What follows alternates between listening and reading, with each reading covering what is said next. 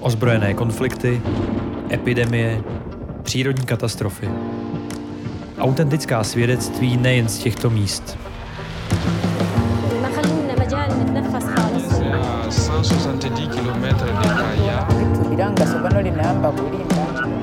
Posloucháte podcast Lékařů bez hranic. Mlčení zabíjí.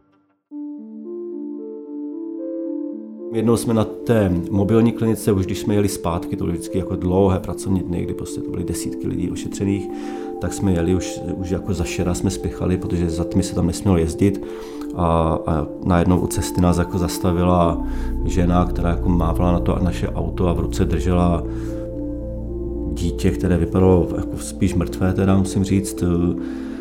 Mělo asi tři nebo čtyři roky a vážilo si to dobře pamatuju, nějakých pět kilo nebo něco takového. To byla úplně jako zoufalá troska, eh, kterou jsme teda převezli do, do nemocnice. Ta holčička se jmenovala Juanita a my jsme měli štěstí, že v tom projektu s námi pracovala sestřička z Německa, která měla zkušenosti z léčby podvýživy v Africe a tak dále. A, a tu holčičku prostě se jako povedlo zachránit a, a, a vlastně to ani netrvalo jako tak dlouho. Ona se do toho stavu dostala právě z toho důvodu, že, že jako museli utéct do hor ta rodina, eh, dostala malárii, eh, onemocněla, přestala jíst, vlastně tam to jídla ani moc nebylo a celé se to jako zacyklilo prostě a, a dospělo to až do takového stádia, takže ale na konci, to, když jsem odjížděl, tak, ta, tak jsme to holčičku ještě jako navštívili doma, bylo z ní takové jako už trošku jako obézní, obézní děvčátko, protože ta maminka ji, ji, ji snažila vnutit jako všechno, co měla a, a to byl jako hezký příběh a takových příběhů tam bylo prostě strašně moc.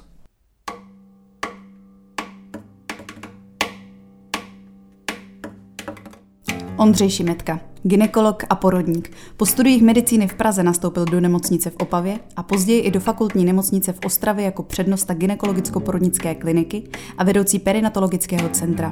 Absolvoval dobrovolnické mise ve východním Timoru, v Kambodži, Liberii a na Sri Lance. A to jednak s lékaři bez hranic, ale i v rámci programu OSN či Caritas neboli Charita Česká republika. V roce 2019 získal Ondřej cenu Via Bona. Toto ocenění každoročně uděluje nadace Via lidem, kteří pomáhají druhým. A před rokem, tedy v roce 2020, úspěšně také kandidoval do Senátu. Proč zrovna lékaři bez hranic? Co bylo tvou hlavní motivací přidat se právě k ním? Motivaci nevím, ale tím impulsem vím přesně, co to bylo. A tím byl velmi krátký článek eh, v Mladé frontě v roce 1994, jestli si dobře pamatuju, kde byl taky jako maličký odstaveček napsaný, že lékaři bez hranic eh, právě otevřeli pobočku ve Vídni. A pak tam bylo napsáno, že lékaři bez hranic jsou mezinárodní humanitární organizace, kteří, která poskytuje zdravotnickou a humanitární péči lidem v ohrožení a, a to bylo vlastně jako celé. Já ani nevím, proč tam ta zpráva jako vyšla, ale já na to koukal a mi to přišlo jako v ten okamžik, mi to přišlo jako úplně super. Já jsem byl ve čtvrtém ročníku na medicíně v té době a poslal jsem jim dopis, že jsem to četl, že se mi to líbí, že bych s nimi chtěl jako někde pracovat a, a čekal jsem, co se stane. A pak tě přijali. Ne, ne, ne, přišel mi dopis od, od chlapíka, který se jmenoval Otto Zivsa z, z vídeňské kanceláře. Asi za měsíc přišla odpověď s poděkováním, že je to velmi těžší, eh, že z Česka ještě nikoho nemají a že mi ale radí, abych nejdřív si dodělal školu, stal se doktorem, eh, pak si dodělal specializaci, naučil se něco a pokud mi to nepřejde, tak abych eh, jim prostě napsal znovu. A což si udělal? A pak což jsem to tedy udělal, Školu jsem skončil v 96. atestaci jsem udělal v 99. a vlastně hned po té atestaci jsem ji napsal znovu a znovu mi přišla odpověď od chlapíka jménem Otto Zivsa, který říkal, že je to dobrý a ať přijedu na pohovor. Kam tě zavedla tvoje první mise s Lékaři bez hranic? První mise přišla rychle a, a byl to východní Timor, což byla země, kde jsem samozřejmě jako, já vůbec jsem netušil, kde to je, to jsem si musel najít na mapě a pamatuji si, že jsme se doma koukali na zprávy s manželkou a, a mluvili tam o východním Timoru, ukazovali tam, běhali tam takový jako vzteklí muži s mačetama, vypadalo to celé jako strašně divoce. Já jsem v té době měl už po pohovoru o lékařů bez hranic, ale vlastně jsem čekal jako na první misi. A si pamatuju, jak jsme se tenkrát na sebe koukli a říkal jsem, jak doufám, že nezavolají, doufám, že nezavolají, tam bych nechtěl. A druhý den, druhý den volali, že mají nabídku a, a jestli teda bych chtěl jet na ten východní Timor. Váhal jsi předtím, než si řekl ano? Já jsem neváhal, ale to hlavně z toho důvodu, že jsem vlastně jako nevěděl, jestli si můžu dovolit odmítnout, byť mi to říkali samozřejmě na pohovoru, že můžu odmítnout a že pokud to bude něco, s čím jako, kam se mi nebude chtít, tak, tak prostě jako nemusím jet. Ale to já jsem samozřejmě jako nevěděl, že jest, jestli, jak, jak to je vlastně jako myšleno, takže jsem vlastně z tohoto důvodu neváhal a řekl jsem, že jedu a za týden už jsem tam vlastně byl.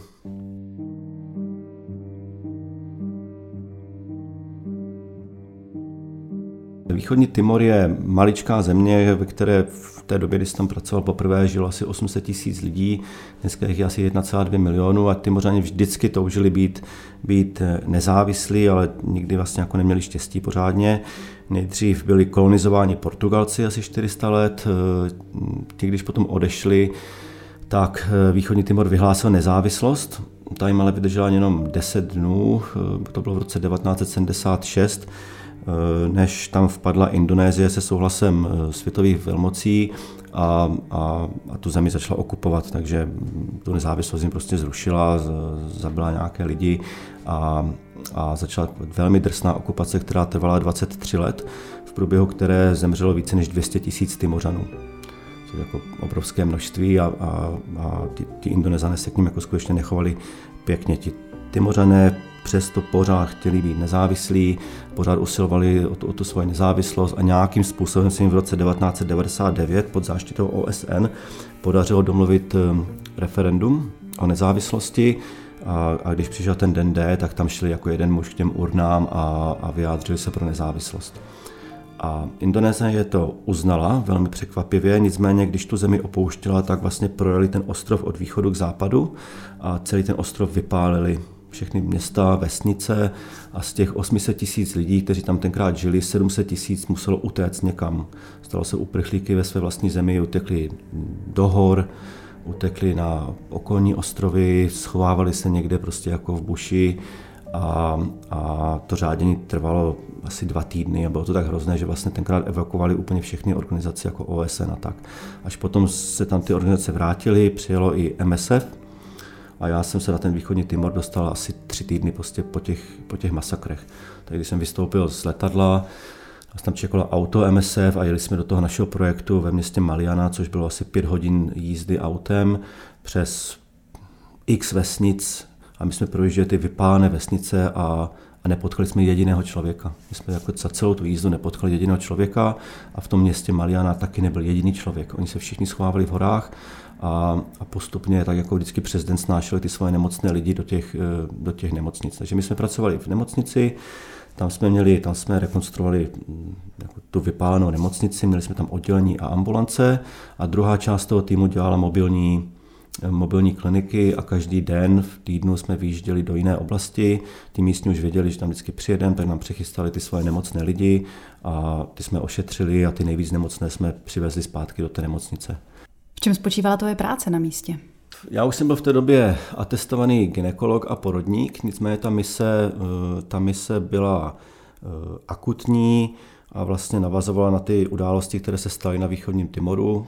A, a na to porodnictví tam vlastně jako nebyl čas, ani jsem tam nebyl nabraný jako porodník a dělal jsem takového, hm, říkal jsem tomu tropický doktor, to znamená léčil jsem vlastně všechno, co tam, co tam bylo nutné léčit, to byla malárie, epidemii spaniček jsme tam měli velikou, kde umřelo hodně dětí, eh, podvýživa, eh, průjmy mm, a všechny tyhle ty věci, které jsou prostě jako spojené, když je v nějaké zemi mm, proběhne konflikt. Pamatuješ si ještě živě všechny ty svoje vzpomínky na tu první misi, nebo se ti to už postupem času ztrácí? Na tu první misi, já si vlastně všechny svoje mise pamatuju poměrně živě, asi ty mise, které už byly dávno, musím říct, teda, protože jsem začal vlastně s lékaři bez hranic v roce 99 a poslední mise byla v roce 2005 s lékaři bez hranic, tak tyhle ty mise asi pamatuju výrazně lépe než všechny já nevím, roky odpracované v Opavské nemocnici nebo v Ostravské fakultní nemocnici, protože ty zážitky jsou jako nesmírně intenzivní a, A, a pro mě to bylo jako naplnění snu, celá ta práce. Takže já si pamatuju ty konkrétní případy, pamatuju si lidi, se kterými jsem pracoval, pamatuju si jména těch všech jako lidí, kteří tam s námi spolupracovali, těch místních, myslím. A, a jako jsou na to hezké vzpomínky, by ta situace, by celý ten kontext toho východního Timoru byl jako děsivý vlastně.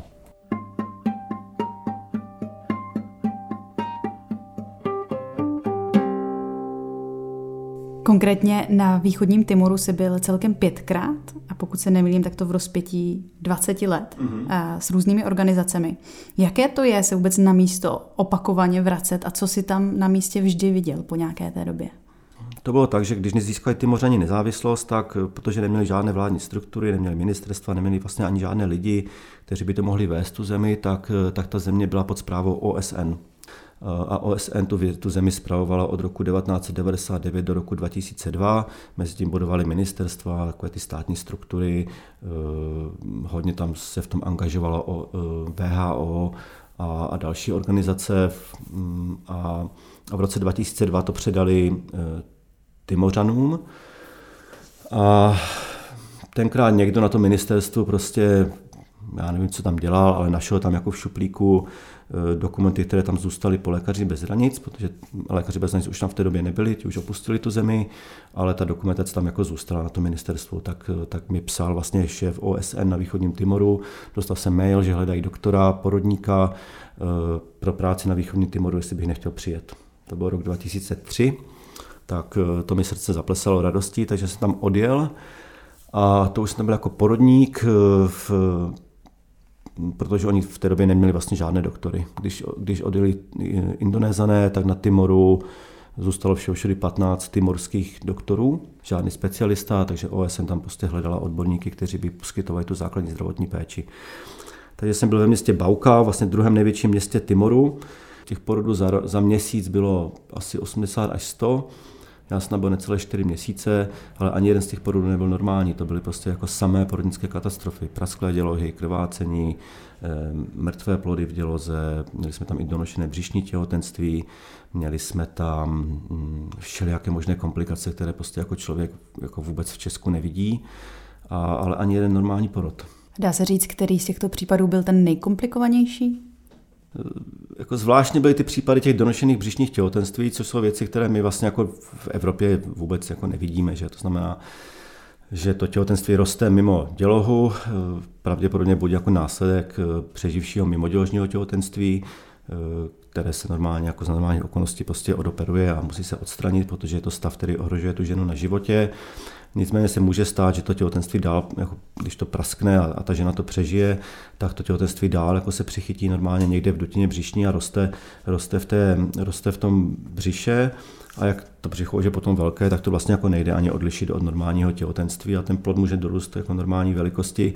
Akorát samozřejmě jako nedojde k porodu, protože není v děloze a je, je v břiše. Takže nám tam za tu krátkou dobu přišlo skutečně šest žen, Eh, které přišly s mrtvým plodem, řekli, že, že, řekli, že mm, jako už měli rodit před třemi týdny třeba.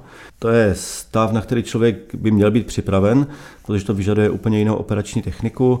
Eh, hlavně se tam jako člověk nesmí dotknout placenty, protože v okamžiku, kdyby začal jako loupat tu placentu a snažil se odstranit tu placentu z těch střev, jater nebo močového měchýře, na kterém je umístěna, tak by ta žena okamžitě vykrvácela.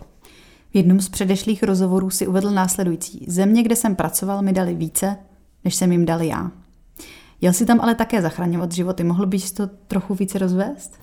Mě ty země dali strašně moc vlastně jako po všech stránkách. Jednak po té odborné stránce, eh, že jsem viděl věci, které u nás prostě si při sebelepší snaze člověk jako nevidí v té praxi.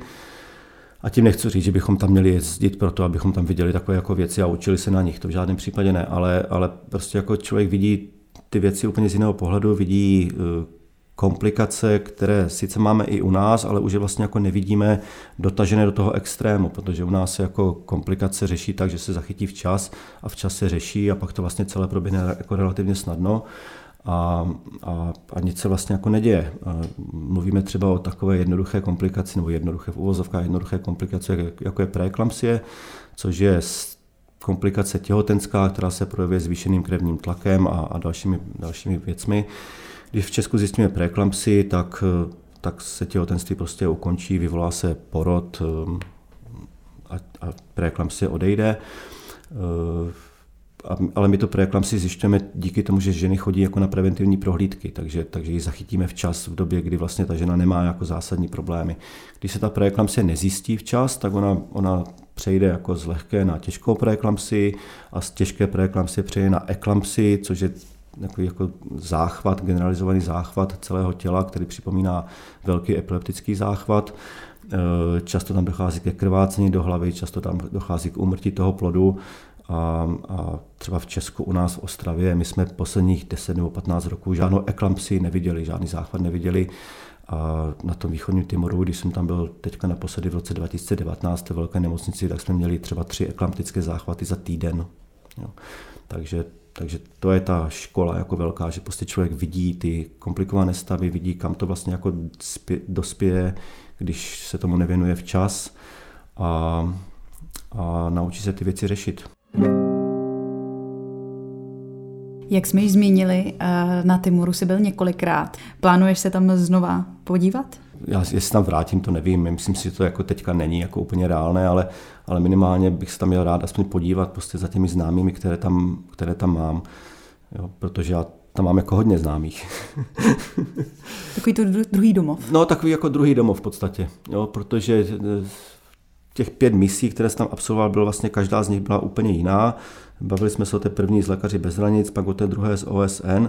Nicméně já jsem tam byl ještě znovu v roce 2003 a 2004, kdy jsem pracoval už jako porodník v tom hlavním městě na porodnici, eh, kde jsme byli tři doktoři jako zahraniční, ale zároveň jsme na konci toho pobytu nebo v polovici toho pobytu začali organizovat program, který se jmenuje EMOC, Emergency Obstetric Care, což je výukový výcvikový program pro porodní asistentky.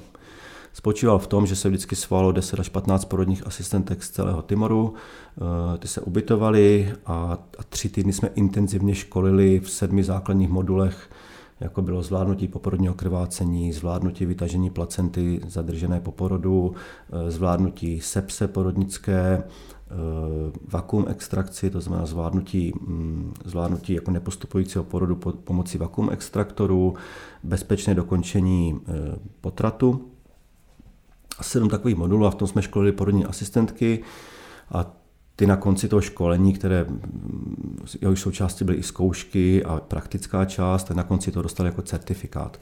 A tenhle ten program EMOC eh, vlastně běží s krátkými přestávkami až do dnes a, je obecně považovaný, myslím, že jako jeden z nejúspěšnějších EMOC projektů na světě vůbec, to, co se jako na tom Timoru, eh, na tom Timoru povedlo. A, a jde to vidět i na výsledcích. V tom roce 2000 mateřská úmrtnost na východním Timoru byla jedna z nejvyšších v Ázii a byla přibližně 850 až 1000 žen, přepočteno na 100 tisíc eh, živě narozených dětí, takhle se to počítá. Česku jenom pro ilustraci je to asi pět. Pět žen umírá na 100 000 živě narozených dětí. Na tom Timoru to bylo 850 až 1000, to znamená skoro 200 krát víc než u nás. A, a po zavedení toho EMOKu a po doškolení e, timorských doktorů, tak ta mateřská umrtnost začala jako klesat a dneska je pod 200, asi 180 žen na 100 000 živě rozených dětí. A východní Timor je jedna z deseti zemí, které se podařilo splnit e, e, cíle OSN, které byly nastaveny v roce 2000 a tím cílem bylo snížit mateřskou úmrtnost o 75% na celém světě. A východní Timor byl jednou z těch zemí, kde se to povedlo, takže to tady jako krásně jako vidět prostě, jak obrovské dopady má ta, má ta humanitární práce. Pokud se nemýlim, nepomáhal si vždy pouze jen jako lékař, ale pořádal si třeba i různé dárcovské sbírky. A v roce 2016 si například uběhl maraton, Později eh, si jel ještě závod na horském kole. Kolik se ti podařilo vybrat peněz a proč ses do takové aktivity pustil? No tak ten maraton to byla náhoda, eh, protože mojí manželce, která tak jako pracovala pro MSF, eh, tak přišel mail, že lékaři bez hranic v USA hledají běžce na New Yorkský maraton, nabízí registrace a po těch běžcích chtějí, aby, aby té organizaci dali 3000 dolarů. buď jako z vlastní kapsy, nebo udělají nějakou kampaň a vyberou ty peníze, nebo něco takového. Takže jsem kolem toho vymyslel takovou kampaň, eh, kterou jsem ale dělal hlavně jako pro své kamarády, nebo mezi svými kamarády, že jsem postupně uveřejňoval části svých deníků eh, právě z toho východního Timoru. Rozesílal jsem to na e-mailové adresy svých eh, kamarádů a známých a, a vždycky tam jako jsem napsal, že pokud se jim to líbí, tak prostě jako přispějou penězma. No a chtěl jsem to takhle jako dělat dva měsíce, prostě uveřejňovat ty části těch denníků, nicméně hned po druhém, po druhém jako části vlastně jsem měl splněný cíl, tak jsem to musel natahovat a nakonec to skončilo, myslím, že asi na 8 tisících dolarech. Pamatuješ si, za jaký čas si to uběhl? A byl to tvůj nejlepší maraton? Ne, to byl jako nejhorší maraton. Pamatuju si, jsem to silou vůle dotlačil pod 4 hodiny, to bylo asi 3,50 něco. Trápil jsem se, první půlku jsem se trápil z eh, bolestí nohy a druhou půlku jsem se trápil, jako už prostě jsem se trápil. Protože jsem předtím byl v, Tadžikistánu na, na horách, lezli jsme tam prostě po horách a, a asi jsem si tam jako někde trhnul sval nebo něco, takže to jsem zjistil tři dny před odletem, že mám natržený sval, takže mě zatejpovali, dali mi asi kilo tejpu na nohu a s tím jsem to jako běžel. Zajímavé bylo, že na 20. kilometru se ozvala velmi prudká bolest, a, ale skončila. A tím to jako celé skončilo, jestli to někam ujelo, ten hematom nebo něco, nevím. Prostě ten doběh jsem toho té doby měl, už to místo nikdy nebolelo ale, ale jako ten maraton se mi neběžel dobře. Jako krásné bylo to prostředí, tam bylo milion lidí na trati, běželo 55 tisíc běžců, eh, bylo to prostě jako super, ale trápil jsem se, no. Při tvé druhé dárcovské sbírce šlo o závod na horském kole. To bylo kde?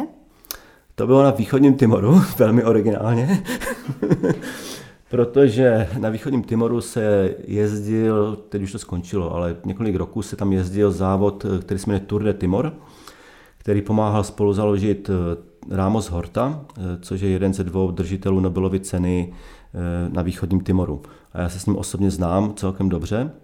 A, a viděl jsem, že organizuje tenhle ten závod, nebo zaštiťuje tenhle ten závod, což byl pětidenní etapový závod na horských kolech s převýšením asi 10 kilometrů a, a už ani nevím, kolik kilometrů se jelo, denně se jelo asi 80 až 100 kilometrů v takových jako drsných podmínkách.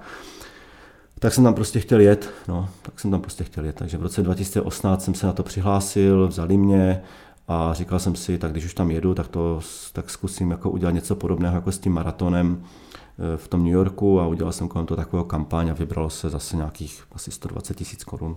To byla jen taková jako rychlá akce, ale, ale ten efekt byl dobrý, takže MSF získalo zase asi 120 tisíc korun. Tento díl podcastu vychází přesně v době, kdy to je už 50 let, co lékaři bez hranic fungují. Co ty osobně vnímáš jako nějaké milníky této historie, této cesty jedné organizace? Těch milníků je jako strašně moc. Každý si je konec konců může přečíst na stránkách Lékařů bez hranic, tam je to jako moc hezky napsáno, musím říct.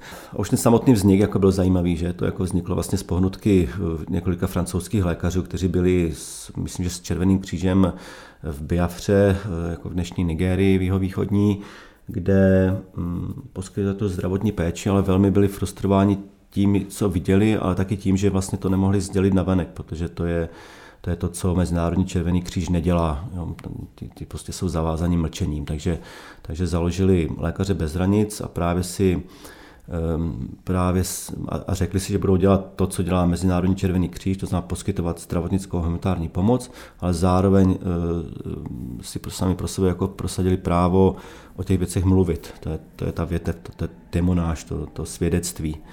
Eh, za což mimo jiné v roce 99 jsme získali tu Nobelovu cenu míru. To nebylo za zdravotní péči, ale to bylo za to svědectví a za to, co jako jak, jako informaci přinášíme o tom, o tom světu. Jo. Rwanda byla jako velká věc, kdy vlastně lékaři bez hranic zůstali jako jediní eh, při těch masakrech, kdy tam, kdy tam bylo zabito asi 800 tisíc eh, lidí, Lékaři bez hranic tenkrát jako poprvé vlastně požádali o, o vojenskou intervenci, tak to, to byl jako velký milník.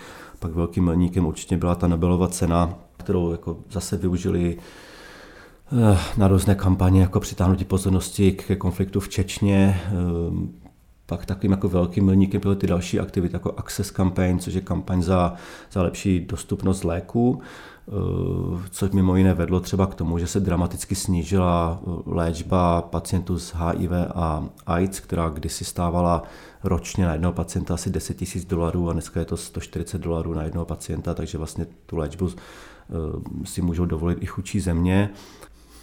Zajímavým milníkem byl, bylo tsunami, to bylo v roce 2004, jestli se nepletu v prosinci, kdy mm, ta reakce celého světa byla tak obrovská, že se sešlo jako tolik peněz na účtech všech možných organizací a na tu Sri Lanku tenkrát přiletěly prostě desítky organizací, které si tam vyloženě jako tu práci někdy jako museli hledat a, a snažili se tam utratit ty peníze. A, a lékaři bez hranic tenkrát v tom vlastně viděli jako velké nebezpečí mm, pro ostatní země. Že, jako, že, že ti dárci se vyčerpají na tom, že darují peníze na, na jeden konkrétní projekt, tím byl tsunami, který samozřejmě vyžadoval hodně peněz, ale těch peněz se sešlo prostě mnohem víc, než, než vlastně bylo potřeba. Takže lékaři bez hranic tenkrát vlastně vyhlásili, že už nechcou další peníze, to, to, to mělo obrovský ohlas mezi ostatními organizacemi i mezi lidmi jako obecně. A pak dokonce eh, oslovili ty svoje dárce a, a ptali se jich, jestli ty peníze, které jim poslali na tsunami, můžou použít na jiné projekty v Africe, v, v Jižní Americe, eh, nebo prostě na něco jiného a když ty lidi s tím nesouhlasili, tak ty peníze posílali zpátky. Jo, to myslím, že to byl jako velmi zodpovědný krok, který vyžadoval asi velkou odvahu, vlastně jako začít odmítat peníze. Jo, to, to myslím, že bylo jako dost zásadní a že to, to jako pomohlo takovému pročištění toho humanitárního biznisu v, uvo, v, v, v uvozovkách. Čím jsou podle tebe lékaři bez hranic unikátní?